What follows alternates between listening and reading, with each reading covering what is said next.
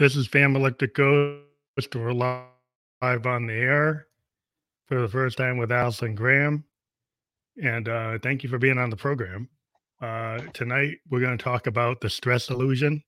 And uh, this is the topic that we're going to get into the stress illusion, to fight the lies that keep you stressed. And this is episode 935 of the Phantom Electric Ghost podcast. We've been on the air since 2016. That's tracking on Apple Podcast.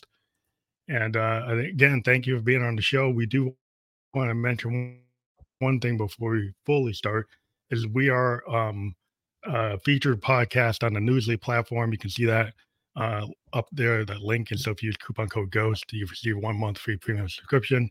We will be on Newsly later tonight as an audio version of the podcast. But then again, here we go with the stress illusion, defy the lies that keep you stressed. We maybe want to start with that topic, or talk we talk about your background first before we get into that, uh, and then you have the floor. All right, I'm in. This is exciting. Nine hundred and how many? Thirty-five episodes. 36. 36. 36. That's incredible. I'm impressed. Yeah. Okay. Well, I got I got a lot, a lot of shoes to fill here in here. All right. So do you want me to so give the background? Oh, I thought you were going to give it. Okay, sure. So you want to know where I No, yeah, you can start and, like like what do you mean? What I mean, so the stress illusion, I believe Yeah, maybe what do you mean by the stress illusion? Okay. Awesome. I I really believe that we are taught as a society the way we're taught to deal with stress is flawed. And we like society's stress culture is just through the roof. People are going on stress leave, they're burning out.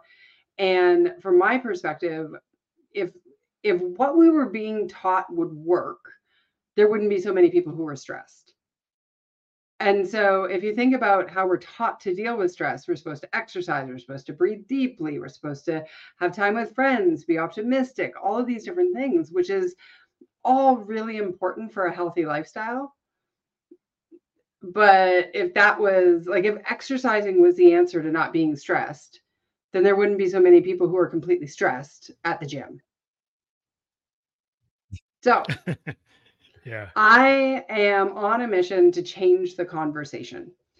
And it all began years ago when I was I was actually told I was across from my neurologist at the hospital. And I have post-surgical neuropathic pain. And he said to me, he said, Allison, look, you're going to need to understand exactly what's happening here. Your pain is never going to go away you are never going to be off pain medication again. You're never going to work full time again. And you need to reevaluate your expectations for your life. And I was like, it was a really tough conversation. And I left that hospital scared. Like, I thought, oh my God, what if he's right? Like, what if, what if this is it? What if I only have two to five hours of functionality a day and I never get to work full time again? And so I went on this quest for myself to figure out how do I run a business, keep going with my dreams and everything and my goals and what I want to do, and have neuropathic pain. And that quest led me to more frustration than answers. And that became the foundation, the work I created in order to get through my own challenges is what ultimately ended up creating the foundation of what is now I refer to the stress illusion and my approach to solving for stress.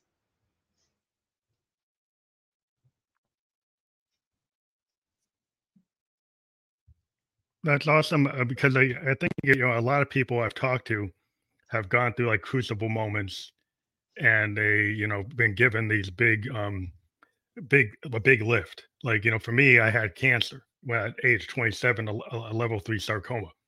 And I was either I was going to survive or not survive. You know, 55, age 27, I survived it. But it made me think about the things I thought were impossible. Because there were a lot of people telling me, like, oh, you know, you're not going to make it, or all the, or, or you should have different priorities. And I, I started to change what I thought was possible. And pre cancer me wouldn't be on the mic. I wouldn't be doing this. I wouldn't have been doing my music. I wouldn't be doing this. I wouldn't have gone. I lived in Japan pre-cancer Keith, you know, my my first name, I would have never done those things. So sometimes something happens. It doesn't have to be as bad as cancer or, or, what what happens, but I think people get a wake up call and they have to figure out what they have to do. I think that seems like maybe common what what you're talking about. I think people have experienced, and you have your own, um, you know, means of of, of uh, identifying as a stress illusion. I think I've actually experienced what you're talking about. Yeah, and it's interesting because you're right. There is that moment, uh, that impetus that takes us in a direction that says, I'm not going to take it anymore, and the way I'm doing things is no longer going to work. And what I love about what you shared is like you had this cancer diagnosis, which most people, like, I mean, obviously that's a, a scary diagnosis. There's a lot of emotion that went around that, I'm sure. And uh, we could probably spend an hour talking about and unpacking that experience and um, the uh, my dog's for now decided that he's going to hang out with us here for this call, but I, he, will be fine. Oh, good. Um, the what what's interesting though is you saw the blessing in it. It changed how you showed up in your life, and I think that that's the defining moment that people have in their life. They have to decide: Am I going to go in the direction that the doctor tells me to go? that like this is the end of my you know what i thought my life was going to be or am i going to choose another alternative path and to be resilient yeah because you can get all these limitations you know i i had yeah. people saying well you shouldn't do this and you shouldn't do that like what i immediately went and did when in the middle of my cancer i was a mountain biker and i went and bought a frame uh, every week I bought a component, and by the time I was done with my treatment, I had a brand new bike. There was like a downhill bike, and then the first thing I did once once I was out of rehab, I started going to Vermont and doing the downhill. Now everybody told me, including my parents and everybody loved me, said, "Well, you shouldn't do that because you had cancer on your back, and you should be like, you shouldn't go out and go." You know, if I said, "Why not?" Because like I want to live, I want to be able to get back in shape, and you know, it was a choice I made, and um, you know, there are people that will tell you like, oh, to be more careful. And maybe I was like the opposite. I, I ended up saying like, why should I be limited? I should just go and do what I think I want to do within reason. But you know. I did not feel like I had a ceiling. You know, I had to feel like like I needed to show that I didn't, you know, and I could I could break through it. Yeah, it's interesting eh, how it just shifts your perspective. And everybody seems to have an opinion about what we're supposed to do right? Oh, don't work so hard. Oh, don't, you know, like uh, don't don't push yourself to do that big, you know, marathon or the the biking or whatever. And it's like, eh, you know what? You get to make your own decision and decide decide what works for you. And so often we're we're held back by other people's opinions. And so it, that's a, a really great point to uh, shift that and to choose your own path. So, what is personal capacity design? Like, how do you uh, define what does that mean? How does that impact your like your mental so, health and happiness and stuff like that? Right. So, personal capacity, from my perspective, is how we allocate the limited resources we have each and every day to do, to think, to feel, and to be. And so often, when uh, people will come to me and they're like, okay, I'm completely stressed out. I've got to get better organized. I've got to be more productive. And I'm like, well, that's going to cover off what you do, right? We can streamline what you do, and that's important. But what about what you think, what you feel, and how you are, the habits and your essence around it? And so, personal capacity design is a system I have where it's like we actually look at how are you investing those resources? What are you doing with them as a whole? And then we strategically start to look at okay, well, maybe I don't need to do that, or maybe I'm feeling this, but I'm resisting how I'm feeling that. So I've got to process that so that it's taking away less of my capacity. And for every person, the journey is very different. I, I have one client who uh, we did six months coaching together. And when we started, he was a numbers guy. So he's like, look, I estimate that I'm at 128% of my capacity or 100, yeah, 128. And so basically, for what he wanted to do and how much work he was doing, like that he thought was appropriate for where he was at in his career and what he wanted, how he wanted to spend his life, he was maxing out plus way more. So that meant not sleeping right enough, not spending time with his wife, not spending time with his kids. And when we finished together at the end of six months, he's like, Allison, I've calculated and I'm only 38% capacity. And so we literally redesigned how he was spending his life, took away some of the angst, mm-hmm. right, around the work, the worrying, the not making decisions fast enough, the, you know, ruminating on problems, and we eliminated it. And then now it's like, okay, now you get your bliss list and we can redesign what you're putting into your days. And like to me, seeing a client transform like that, where he felt like he was completely suffocating, and now he's like, wow, I get to I get to decide what I'm gonna do is like that makes my heart sing. That's a pretty cool deal. Yeah. But that seems like it opens up like, you know, a lot of things that affect your mental health, your happiness, and your overall career success because I think a lot of times if you're too pessimistic and then you're too like uh tied to certain metrics because I, I'm a you know part of my life is I'm a software designer okay. and we've got tons of metrics and we've got tons of things that we have to do and then I do this music and I do the podcast so I've got a bunch of things going on but what I I'm a Buddhist and what I do is I always like take time to meditate and chant and you know i let things go and so sometimes you mm. have to let certain things go just to say hey you know because a lot of when i was like in my 20s a lot of us you know early software guys we just sit for like six hours straight trying to code something and then we started realizing that you get diminishing returns that the idea of just sitting there straight doing it doesn't actually give you valuable work it actually is better if you do a couple hours and walk away, maybe go to the gym, maybe go for a walk, maybe go play your guitar, then come back and look at it. And it's like the, the lapse time doesn't equal the quality of the work. That you have to get your mind to a place where you're not stressed out or you're not you're not going to do good work. So I think that kind of sounds like what you were talking about with your client. Yeah, absolutely. And it's it's interesting though because like when you're in a maximum capacity or above and burning out, if you don't have the habit of exercise, adding exercise into your routine is is going to feel like you can't do it. And so one of the illusions for me is with with the system is that exercise is going to solve your stress problem. It's not it's going to make you healthier. It's going to release hormones that have already fired and maybe made you stressed. But to me, that's not fixing it. That's reacting to the stress pattern.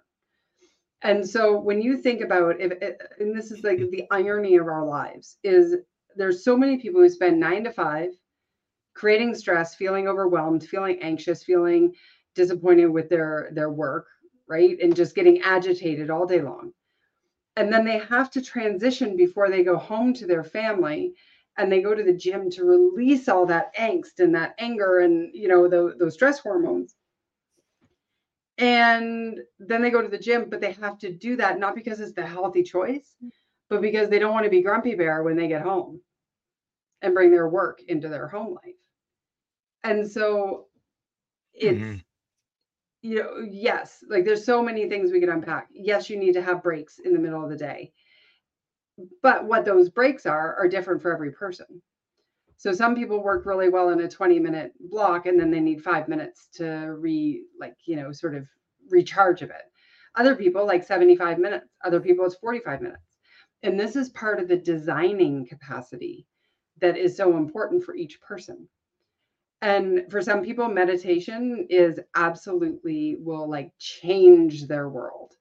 For other people it will cause absolute anxiety and it doesn't work. It backfires. And so there's no blanket solution for every one person. Yeah.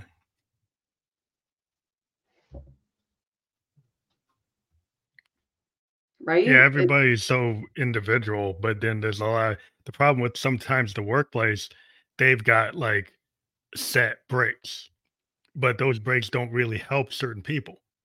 Like like right. certain people like having that set break doesn't actually because you've gotten it to the root of the problem. A lot of times we've gotten into this world where industrialization and modernization has created, oh, everybody's the same, everybody gets the same thing. And then we find out really that there's a lot of individuality and everybody kind of needs a custom solution. But that That's doesn't right. work when But there are a lot of people who want to say everybody fits in the same square peg in a hole. And right, so nobody's fit We don't fit. We need to get out. But what's interesting is I would say, let's say an office, everybody breaks at 10 o'clock in the morning. Okay, start at 8 30, 10 o'clock to 10 15. Everybody's got a break. In that time between 8 30 and 10, there are people who are probably getting having times when they're getting distracted and they're not they're getting those diminishing returns if they're not taking a break.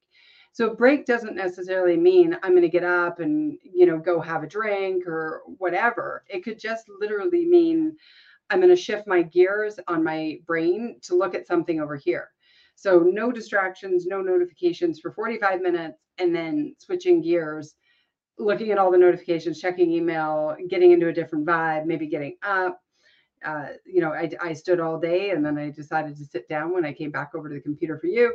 Like it's, you know, figuring out how can you get some movement, how can you get your brain to disconnect so you can come back to the work you're doing and be more focused in in the meantime. Yeah. And then take the break at 10 o'clock too. Why not? But you may need to manufacture some little breaks in between if you're in that kind of an environment.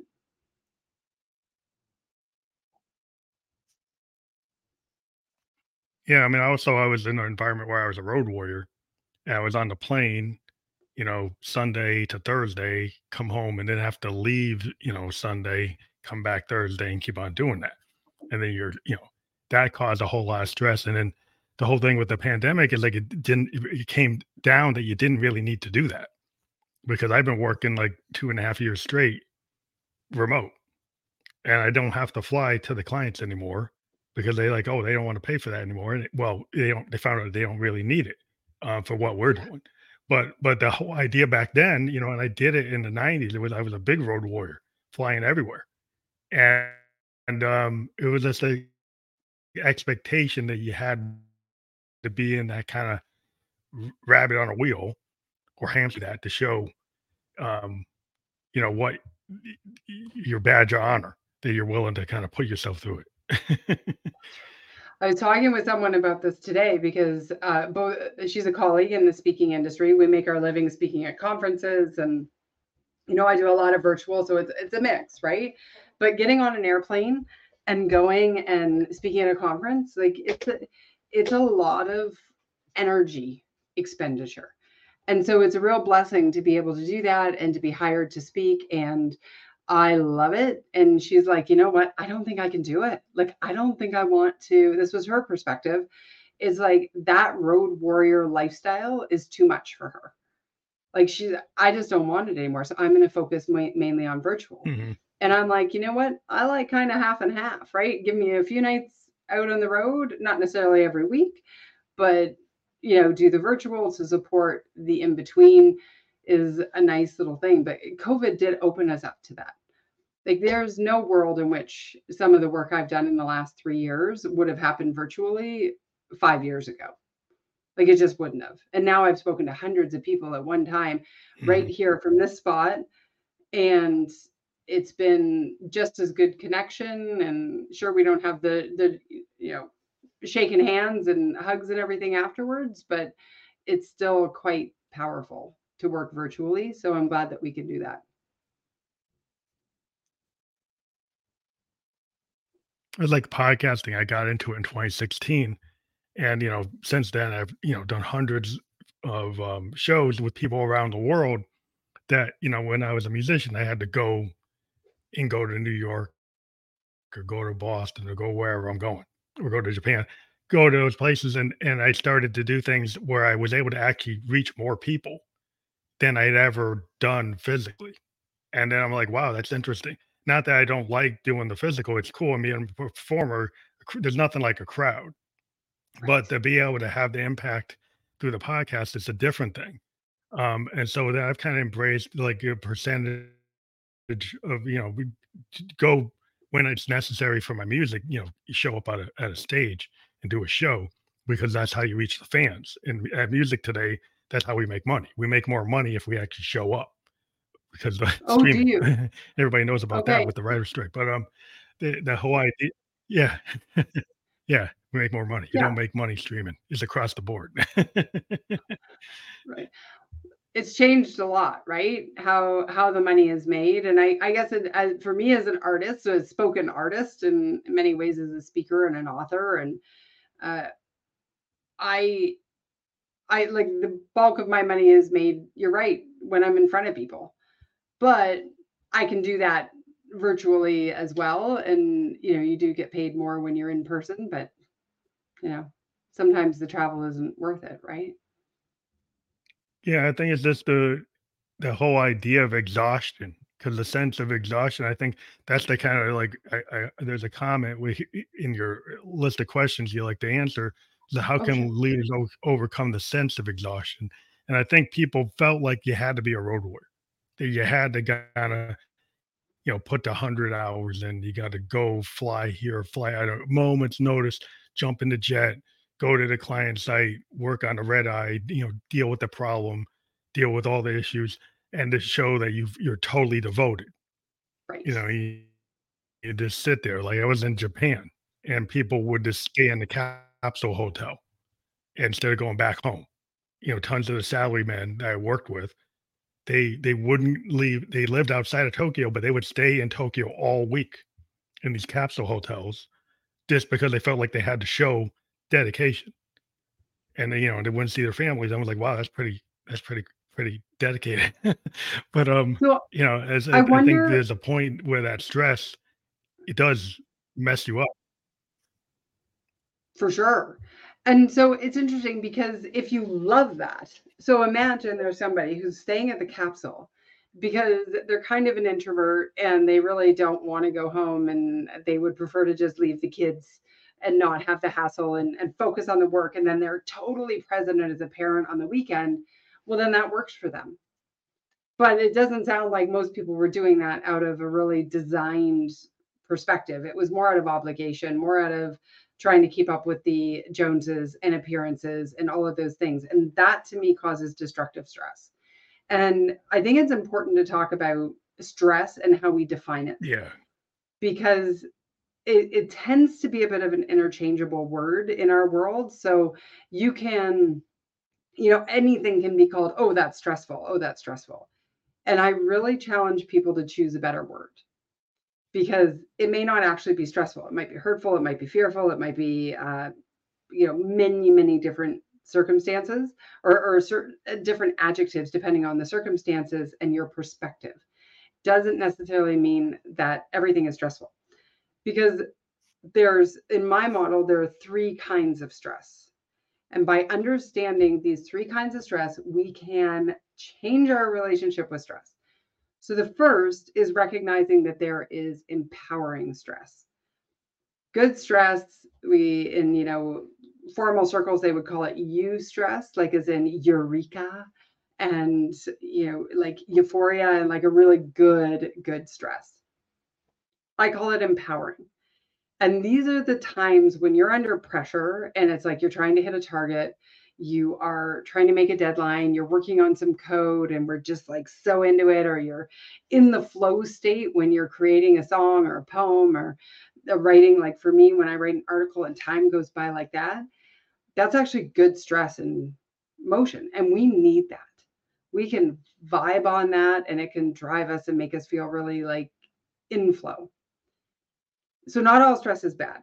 So there's that. And I believe we can design that into our days so we have more of it. Then there's the opposite side the destructive stress, the stuff that makes us feel overwhelmed, anxious. It is like I have a whole metaphor about how that's created, but it's the stuff that is actually like when we hear doctors say, "Oh, you're under a lot of stress and it's, you know, bad for your health." It's not the empowering stress. That stuff's good. that lights you up. It's the destructive stress. And that, in my opinion, is self manufactured. And so most models have this good versus negative stress. And my perspective is no, we actually have a third bucket. And I I figured this out when I was in a situation where I was feeling really anxious, really stressed, and I'm like, "Oh my gosh, like what's wrong? Like I know all these strategies. Like I should feel better." Right? And I was judging myself, which causes destructive stress and going around in the loop and I realized, "Oh, because we need to account for the third bucket of stress. And that is survival stress survival stress, it doesn't matter how good you are at all of the stress management techniques, at managing your storyline, at doing any of that stuff, if you're in danger or someone you love is in danger. You can't escape it. So when you start thinking about someone like like you, you had your cancer diagnosis. Well, if you didn't feel some level or of intensity around anxiety and worry and oh my gosh what's happening and like feeling unsettled and unpeaceful when you've been diagnosed with cancer then you would be a robot right like that's not how it works so you can't escape that but when we face situations that are survival stress related, so you or someone you love is in danger, then we can use the power of empowering stress to get all our work done, to go and flow, to sort of shrink the amount of time that it takes us to do things. And then we can be sure that we're not causing extra destructive stress, which makes survival stress harder than it needs to be. Mm. Can you see how that like would change how you perceive stress when you think of it in those three different buckets? And you're like, okay, I'm feeling survival stress. Oh, yeah, this sucks. It's awful. Well, yeah, but you got to feel it. You got to go yeah. through it. You got to deal with it. Well, that's like the life, life stress. Like there's certain life events you can't avoid you can't avoid the things that you can't control. There are external environmental things that happen where internal, like the cancer, I couldn't control that. You know, I, I take my doctor's advice. That's how I controlled it. I took the plan. I, I went and got multiple different uh, options to figure out how to solve it. And I tried to think logically, but I mean, I was, I was, I was freaking out. I, I, I'm 27 years old. I was like, I don't expect to have a level three. So I gave myself something to, to shoot for, like building a bike, like getting a, a new synthesizer, and then saying, instead of saying, well, I'm, I'm going to die, you're like, hey, I'm going to, I'm going to play that synthesizer. I'm going to get to that bike. I gave myself a positive thing to work toward. Yeah. So I think what I tried to do, and even today, like as a musician, you know, I I write to kind of as a cathartic thing. A lot of mm-hmm. creative people, we take the things that stress us out and we turn them into art. Yes. Like most of the artists I talk to, they take things that were very deep to them, very affected them, and you know, the negative or melancholy or angry or happy, whatever. Anything that affects you, whatever emotion it is, you can turn it into art. And being creative, we I use that as a kind of cathartic stress reliever because it just takes that energy and flows it into something more positive because it becomes a piece of art. And then I use that, that, you know, in my in my day just to kind of even myself out. That's why you know my recording studio is right behind me because I like being able to go to it whenever I want. So I don't have to say give myself an excuse that I can't get to it. Right. Which is really it's great. There. Yeah, so look I at Taylor Swift. Taylor Swift has managed to like hone the angst to create art, right? And I think every one of us uses, if we're in touch yeah, with our emotions, got that. she got that. She just fuel, right? I think did we lose signal? Yeah, no, we're good. There, you're back. You kind of cut out for a second, but I got you back. Yeah, it's a little glitchy. Yeah. Yeah, All oh, she's good. amazing because she went you know, she's gone going back and re-recording all of her albums, and she's you know, that's a lot of work to go back and re-record all your albums just because monetarily she wants to own the masters. I mean, people wonder why she doing she's doing that for there's a monetary reason, there's an artistic reason. She didn't have a good contract, so she has to re-redo 'em. And so, you know, she takes the energy to do that and do a world tour. You know, that's a lot a lot of artists don't do the level of work she's doing. You guys Oh. people like Prince did, but, um, she's she's putting a lot of work in. But she does you know, she probably finds it cathartic you know, to do that because she's owned in her life, she's owned in her work. Right. And she's probably uh, well, we don't know. I I don't know her, but you you know, but you can observe how she's in flow. So, wh like when she's in her art, like when she's performing and all of that. But like think about our own days, right? Like if we can find time when we're chasing a deadline that's reasonable, we've got a goal, like I'm going to finish this project or I'm going to work on this thing. And we have accountability. So maybe it's a client or a friend who we say, Hey, I'm going to get this to you. Come on over and listen to my new song or whatever it is uh, tomorrow night. Then you're under the pressure to get it done. And you can manufacture that flow state into your days.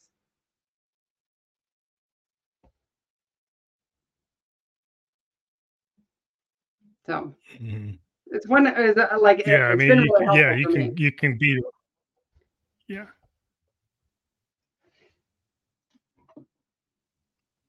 But sometimes, yeah, you can be your own worst enemy. You know, you have to kinda like you said, a lot of things you can self-sabotage. You can create a lot of that stress by, you know, having unrealistic expectations if you don't know yourself. You kinda gotta get to a point, you look in the looking glass, you know, being a, you know, poet, the Victorians had this idea of looking glasses to kinda self-reflect, and do you have goals that are reasonable that you can actually hit, or do you always put stuff in front of you that is so hard to hit, do you create unnecessary stress? You know, 'cause I've seen people do that. I've seen people like, go and say, "Kn I know who they are," and then they say they can do something, and I was like, "I know it takes him 3 weeks to do it, and he said he can do it in 1. He's not gonna hit it, and then he's gonna get a lot of stress because, like, he's not gonna hit it." And I know and he's not gonna hit it, but he doesn't know exactly right. for some reason, or he's overcommitting. I'm like? Yeah. Exactly, and it's how you take something that could be empowering stress and turn it into destructive stress. So we should talk about that model because the way I look at it is you have around everything you do, you have some sort of an emotion. And what happens is those emotions are often misplaced. Okay, so we'll we'll unpack that in a second. And then you have around everything, you have thoughts and storyline that accompany everything you do. And those thoughts often default to negative. Okay. So that makes it harder to deal with if we're leaning negatively. And then you have that next layer, which is these barriers to performance or the habits that ultimately are unhelpful in helping you do the thing you want to do. And so those would be unrealistic expectations, not setting boundaries, saying yes when you wanted to say no, uh, beating yourself up, having un, like unkind thoughts or being cruel to yourself. Long, long, long list of barriers that can be a part of it. And when you add those elements onto anything that you do, we make it harder than it needs to be. But another one of the illusions is that, like, if we take each one of those, uh, I'm gonna I'm gonna take and I'm gonna pick on something you said earlier. If I have permission to do that, may I? Can I can I push back on something? Because you said, well, you got to let it go. Yeah. Yeah. And it's interesting because I used to try to I used to be told to let things go too. But when you're dealing with survival stress issues, you can't let it go because those are the very things that will often the things that are outside of our control are the very things that we like are defined by. They're the things that light up our soul. They're the things that we are part of like the biggest part of our human experience and we're taught and you know, this is just how it is. Oh, ignore it. Let it go. You can't control it. Forget about it. And I'm like, that's called denial. So emotionally, it's really not helpful to just let something go. Not only, and, and then what happens is when we get into that, it's like people aren't processing the true emotion. And then they're trying to let it go and they say, Oh, I don't care about that, or I, I forgot about that, or I'm letting it go. And it's like, but you're really not because it's actually inside of you. So, uh, my perspective is you got to process it. We have to be okay with the ugh, with the hardest emotions so that our bodies, our minds, our souls can feel it and allow it to give it the space to fuel, like to be in motion and to be released. So instead of let it go, process.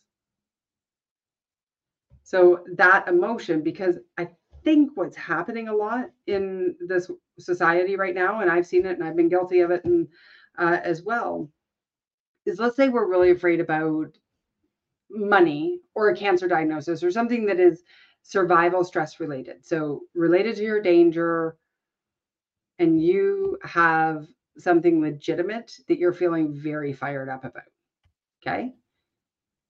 And then you get into uh like onto the highway or you know you're pulling into the drugstore and somebody cuts you off and it turns into a big road rage incident well you're probably not that not you i mean individuals like out there are probably not that upset about the person who just cut them off. Like, okay, well, they're a bad driver and they didn't see you. And on any good day, you might just go, okay, whatever, and forget about it. But because you're in that hyper fearful state of whatever the survival stress issue is, you react, you push. And then it becomes you create a problem where they didn't need to be a problem all because you weren't waking up in that day and whenever you know you start to get upset about something that's big deal in your life and actually going wow i'm really upset about that and feeling it and processing it and going into it which allows you to not actually take it out on unsuspecting innocence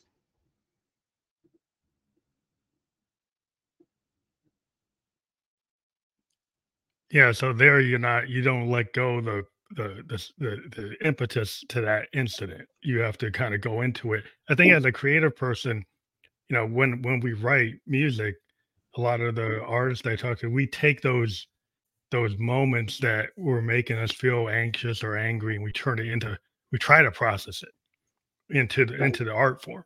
You know, so I I I probably like you know you let it go is more like uh like you're gonna have an argument and it doesn't mm-hmm. make sense to do it that you back off it may kind of let go that i was kind of referring to but you know yeah. like if you have a thing that you need to address you should probably address it but it, like a something that is, is an, an, an inane argument that i don't really need to get into i could like let that go being like a buddhist kind of let that go and like kind of like roll off it kind of from a Buddhist perspective is that maybe the be like water thing I was trying to get to. But. Yeah.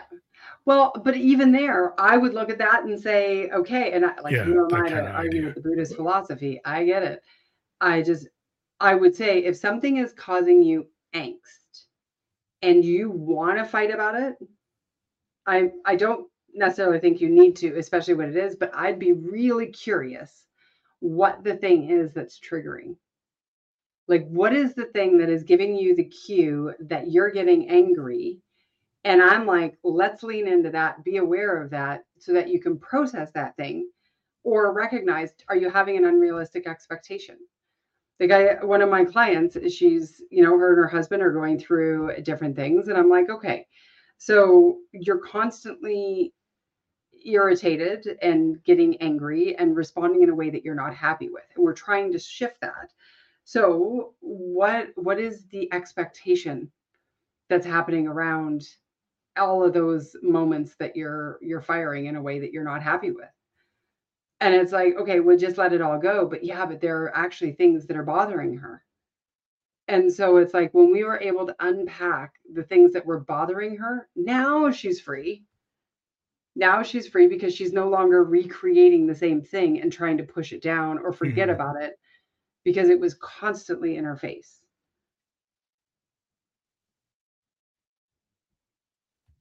Yeah. It's a, you know, it's a Yeah, that, to, that to that's at the things. kind of thing like you want to unpack and kind of through a therapeutic kind of session or through through like um, dealing with a counselor is that you know not not that you're going to stomp down those things you know you let it go through but maybe in the right place you know like not not that you're never going to address it but address it at the right time in the right place instead of the wrong time in the wrong place Right. Yeah. Well, and this is the thing, the misplacing of the emotion is what gets us into trouble. So if you're angry about this thing and you get into this little thing over here that really isn't related, but you take out your anger and your emotion and the intensity over here, that's what ends up causing a lot of the destructive stress, right? So, yeah yeah i think we see that people are so Uh, you know out, out of sorts that you know you get these hair trigger events that you're like why is this person acting like this? You know they, they just out of nowhere they're just going off off the handle. You hear about it on airplanes you see it at restaurants you know people just going like that's not appropriate but they, there's this buildup that they're not addressing and then it just happens. Not that it just happened but it happened because of a reason there's probably a whole bunch of stages that they went through that you didn't see and now you're seeing it. So it's not out of nowhere. It's some it's coming out of somewhere. Um, that's right. And and I believe that it's coming out of a place of not processing emotion effectively when it happens. So there's probably and in some of those cases, obviously there's mental illness situations, right? And some of them are legit, like, you know, they've been wrong and maybe that's just the anger of that moment. But many of those situations are exactly what you're saying, I think, is basically we're we're seeing the product of potentially days, weeks, months, even years of not effectively processing emotion in a way that allows it to dissipate and be healthy emotion. Like we need every emotion. Like I like I used to think we had to be happy every day and it like all the time. And if I wasn't happy, I was failing in life. Well, that's not how it works. Right? Happy is one emotion, but we only know happiness because we know sadness. We only understand what joy feels like because we understand despair. We need the opposing views in order to to actually understand and feel the fullness of the human experience. And so often we're taught like push it down, push it down, push it down. Don't cry, don't cry. Well, okay, but that's a natural reaction. We need to cry. So I think it's years yeah. of I mean, I think artists sometimes we Go ahead. well a lot of times as artists, like if eh, you'll you'll find a lot of artists will say, if I'm happy, I do my worst work. Like like a lot of famous musicians and singer songwriters, like James Taylor, there's a story. Like like when he was doing Fire and Rain, he's going through a lot. He had addiction problems, all kinds of problems. Some of his greatest music was when he wasn't personally in a good place. Then when he got married and was happy, he did a record, and then the critics panned it. He was actually happy for the first time in his life. There was a documentary, and he was saying, "I was very happy." But then my work, people had you are used to my work reflecting this kind of sadness or despair or the, what he was able to convey, and then they didn't like when he was happy. And then he had to right. deal with that as an artist. Well, how do I deal with that? I remember watching, I think it was an interview or was it reading an article about Carrie Underwood. Okay, you know, Carrie Underwood. So she, when she got married and had a kid and everything, she got really happy. Exactly what you're talking about. And all of her songs were this like, you know, breakup and everything. And then she became very um you know, in love and it was it was you could see the tone change, like to your point, right? And she found that when she did so two black Cadillacs was a story about somebody else who was having angst. I use the word angst a lot. I love it. I think it's a fun word, but it feels awful. Um, but she would tell stories about bad stuff to create that electricity in the anyway. So that was just that one phase in her career that I'd watched. Mhm. Was it watched or I think I watched it anyway. But to your point, it's like imagine though people who aren't artists, how do they unpack this? How do they unpack the emotion? Because like I can do it by writing, like that's my my creative outlet. Uh, or coaching people or being on a podcast or whatever, like that's my way. You do it through your music, like recording ideas and things. But how do people do it when they don't have it?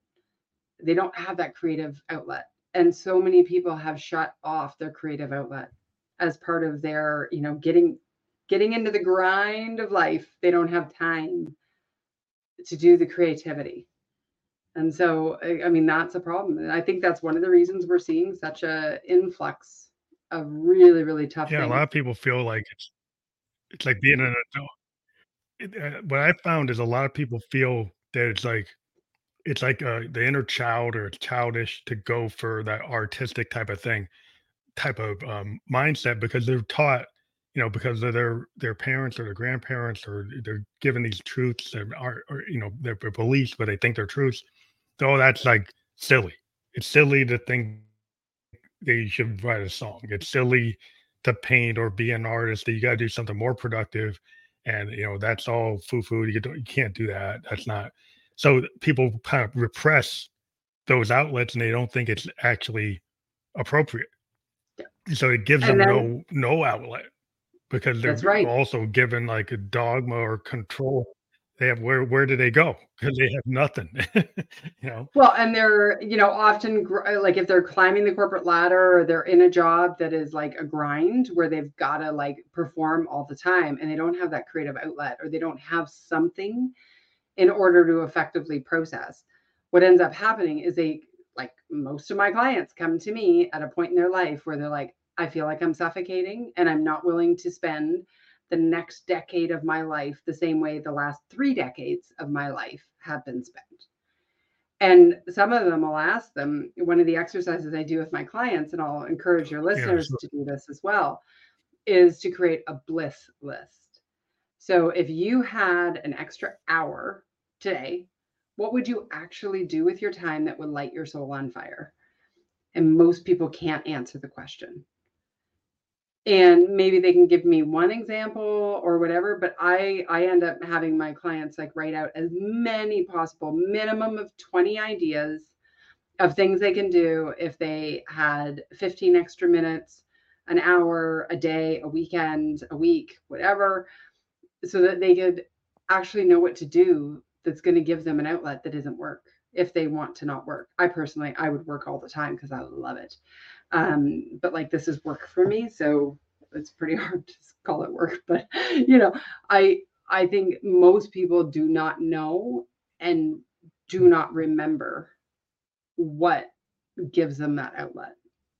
And then they got to spend their, you know, late 40s, early 50s, 60s yeah, finding it again.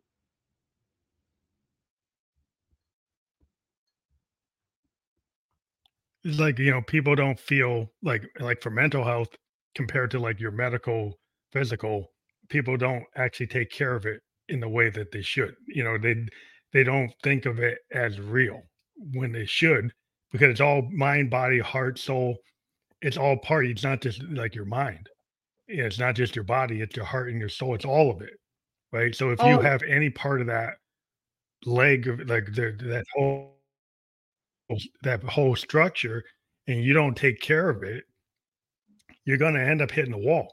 At some point, you're going to hit the wall. So, you know, and then and if people don't, some people because of certain belief systems, they don't, they don't believe that there's anything that's real about that one part of that not feeling right or not being at, at its optimum, you know, position because you're not taking care of it. And so then you you'll finally you know run it end up having to go to a therapist or a doctor or you know a life coach because you hit that wall and you finally hit it. And you're like oh there is something wrong. Yeah. It's interesting because there was a, a, an article that i read today and it was in medium and it's on my linkedin. So if people want to go to my linkedin um, eh, you're welcome to come and find me there and connect and say where you heard me and all of that.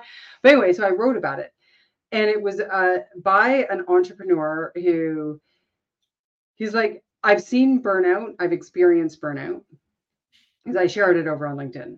And it actually changes people's personality.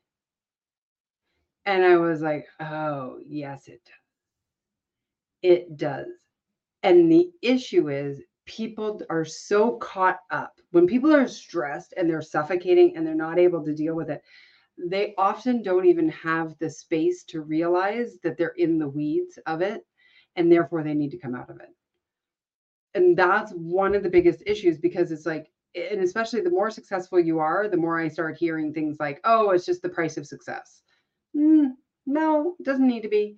Uh, or it's just the way life goes right? There's no that's not how it needs to be. Like it may have been your reality so far but you can pull out of it. You can change how you're interpreting everything that's happening around you so that you're not feeling this overwhelming sense of stress. Totally possible.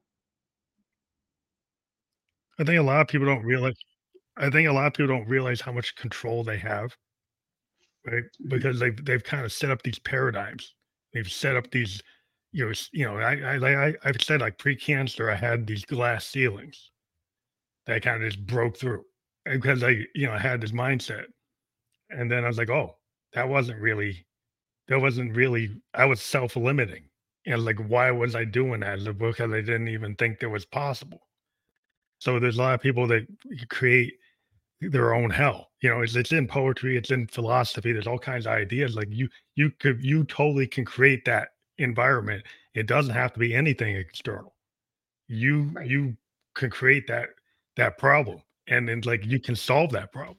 But if you never were taught you got a belief that you think is the truth that tells you you can't, can't change it like you've got to go to the core of that and figure out the foundation and it's like well you got to challenge it. Right. And you have to look at your life and your patterns objectively because most people are like, oh, it's about what's happening around me. The issue, but actually, two people can experience the exact same situation and have a completely different stress reaction to it. To one person, it's like, okay, yeah, whatever, we've got to deal with it. And to the other person, it's like the whole world is caving in. And the best example of this is an airport because every like since the beginning of air transport, right? Air travel, there have been weather delays, mechanical problems, long lineups, lost luggage. That's just how travel works. You're a road warrior, you know that. And so I'm constantly fun, like just mesmerized by the dramatic response response to the repeating reality of air travel by travelers. It's like I just sit back. I mean, I need popcorn sometimes in those hallways. I'm like, bring it on. Watch this happen. Oh, that's about to transpire. And it, yeah, it's like, but it's not talking. like you could have booked a different flight yeah. or made other like you know what I mean? Like if you were that, I remember once there was a guy who was going to a meeting and he we were both flying to Montreal from London and it was like yeah he's like oh yeah when I get there I've got about 30 minutes to get from the airport to the hotel and I'm like yeah that doesn't like first of all it's a 45 minute drive. And he's like oh yeah but I didn't want to go earlier. And then the plane was delayed. So it was like he was just angrier and angrier and angrier. I'm like, there were three other flights today, and you could have taken any yeah, one of them. he's gonna and, hit. Right? And it's just, but this is the thing. And like, think about um, another example yeah. is moving. Yeah. Right? Some people, it's a four month absolutely stressful situation and other people they pack up and off they go like it's not about the circumstances that are happening around you it's not about your health diagnosis it's about your pattern and how you respond to those things that are happening that's the issue and that Yeah. i don't actually i, I think is another illusion i don't Yeah. think we have full control about our response i actually believe we have very little control about our response until we decide to get objective about it, observe it, and create steps to change it. Because most of it is on default, and we're just going to repeat and repeat and repeat and repeat until we Yeah. actually interrupt the pattern.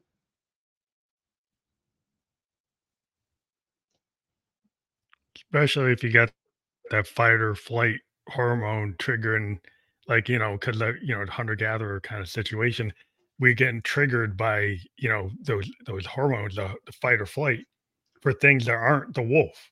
It's not the saber tooth tiger, but it feels like it, your body is acting like it is, you know.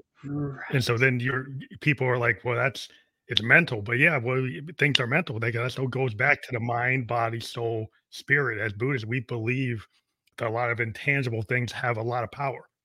That some people might think that only the physical things have power, and and the spiritual things have power, but some people don't believe that, and so they they, they get caught up in their kind of you know belief systems that they can't get out of, and so like they're stuck on a path until you actually challenge it you're going to be on that path. You're going to be doing the same thing over and over mm. and over again until you actually stop to say, why am I doing that? I keep on getting the same result. Did I think I was going to get something else?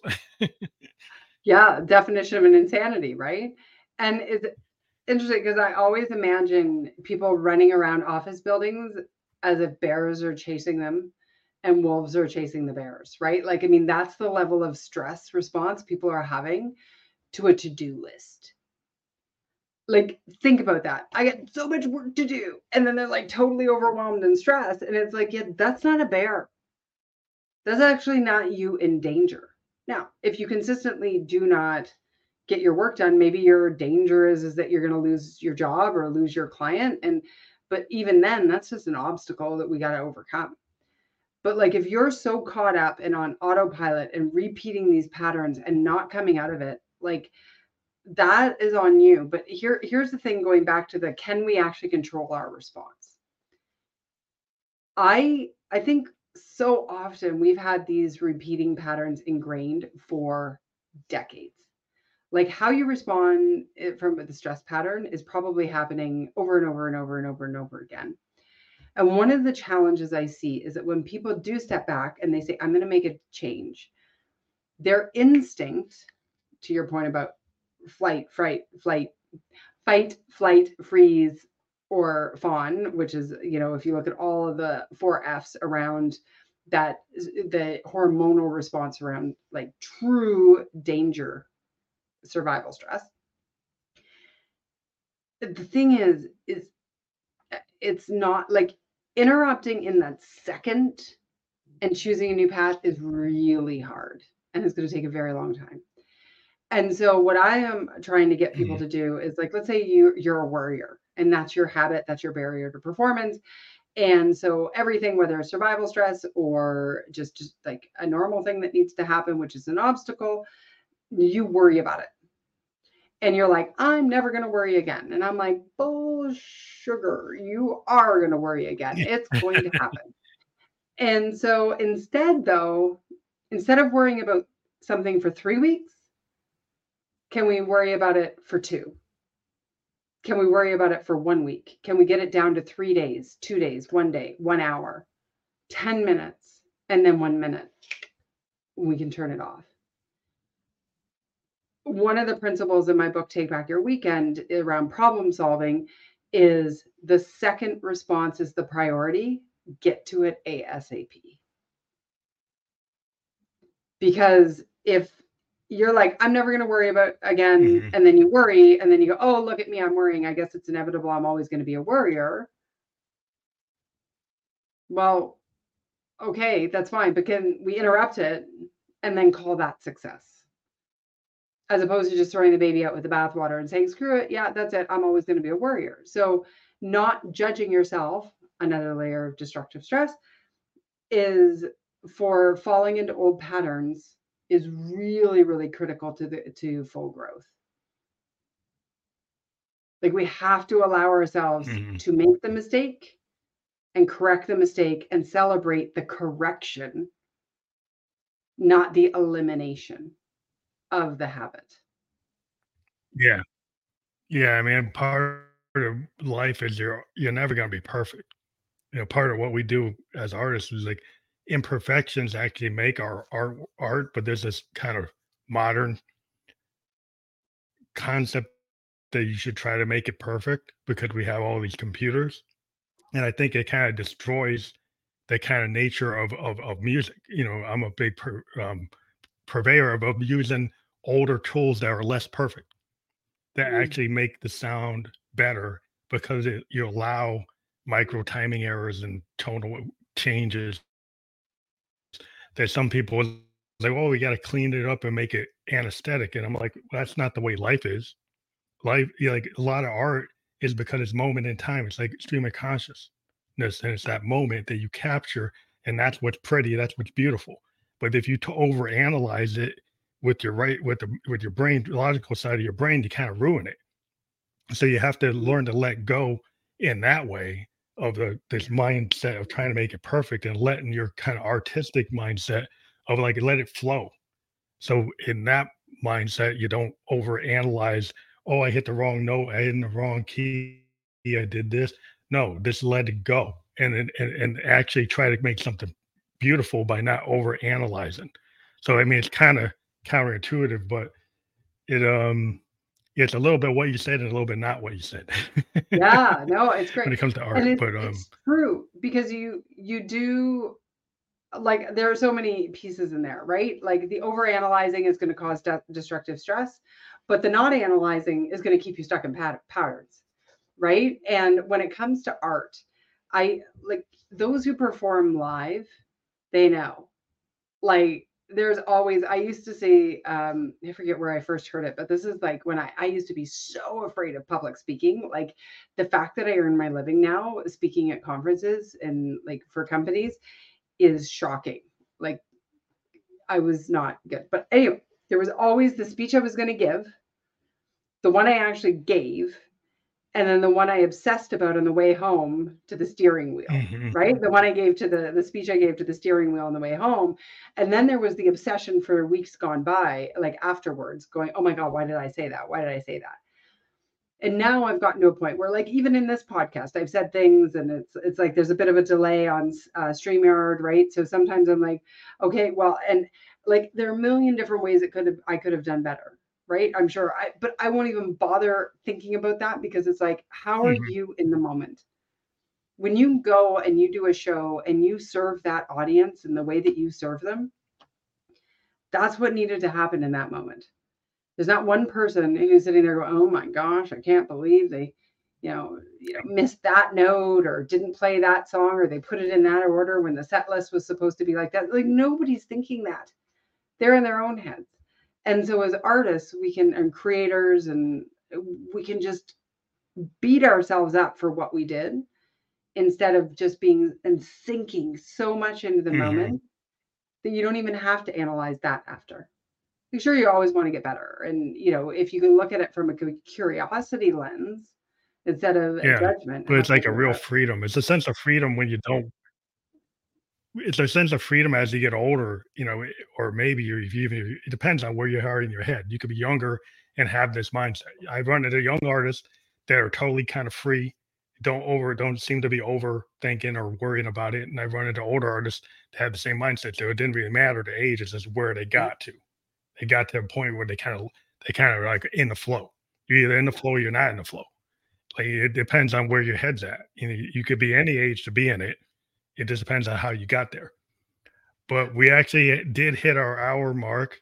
And oh I want people to know that we have that AllisonGraham.com forward slash ghost uh, link. And so if people click that link, what what would they get?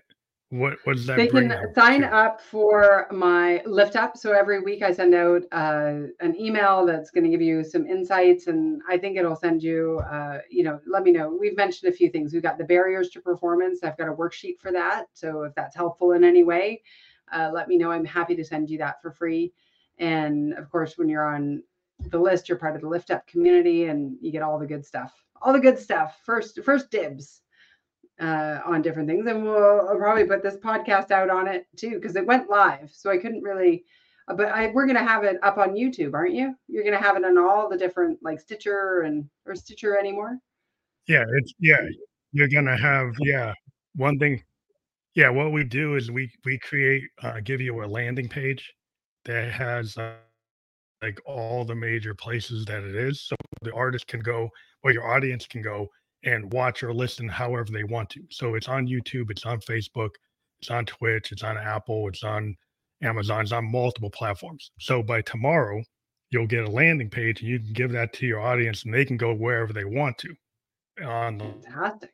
the landing page will be however they like to watch or listen to podcasts. We we do that better a value added thing by giving you that. Um, but Awesome. tonight we will give you the Facebook and YouTube permanent links directly after the show. Uh, and you can give people those who want to watch that right now. But the landing page gives people more options. But uh, yeah, thank you again for being on the show. It's been great. It was great Very conversation. enlightening. Thank you. Very. Uh, I love. I love to have people that say uh, things I didn't know about or or or didn't understand in the way that you uh, made me understand it. And I, that that's the point of talking to people. Yeah. And So Well, and you've done so many I do the podcast. So thank you again for being on the show.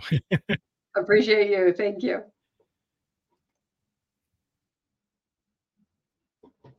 Have a great night.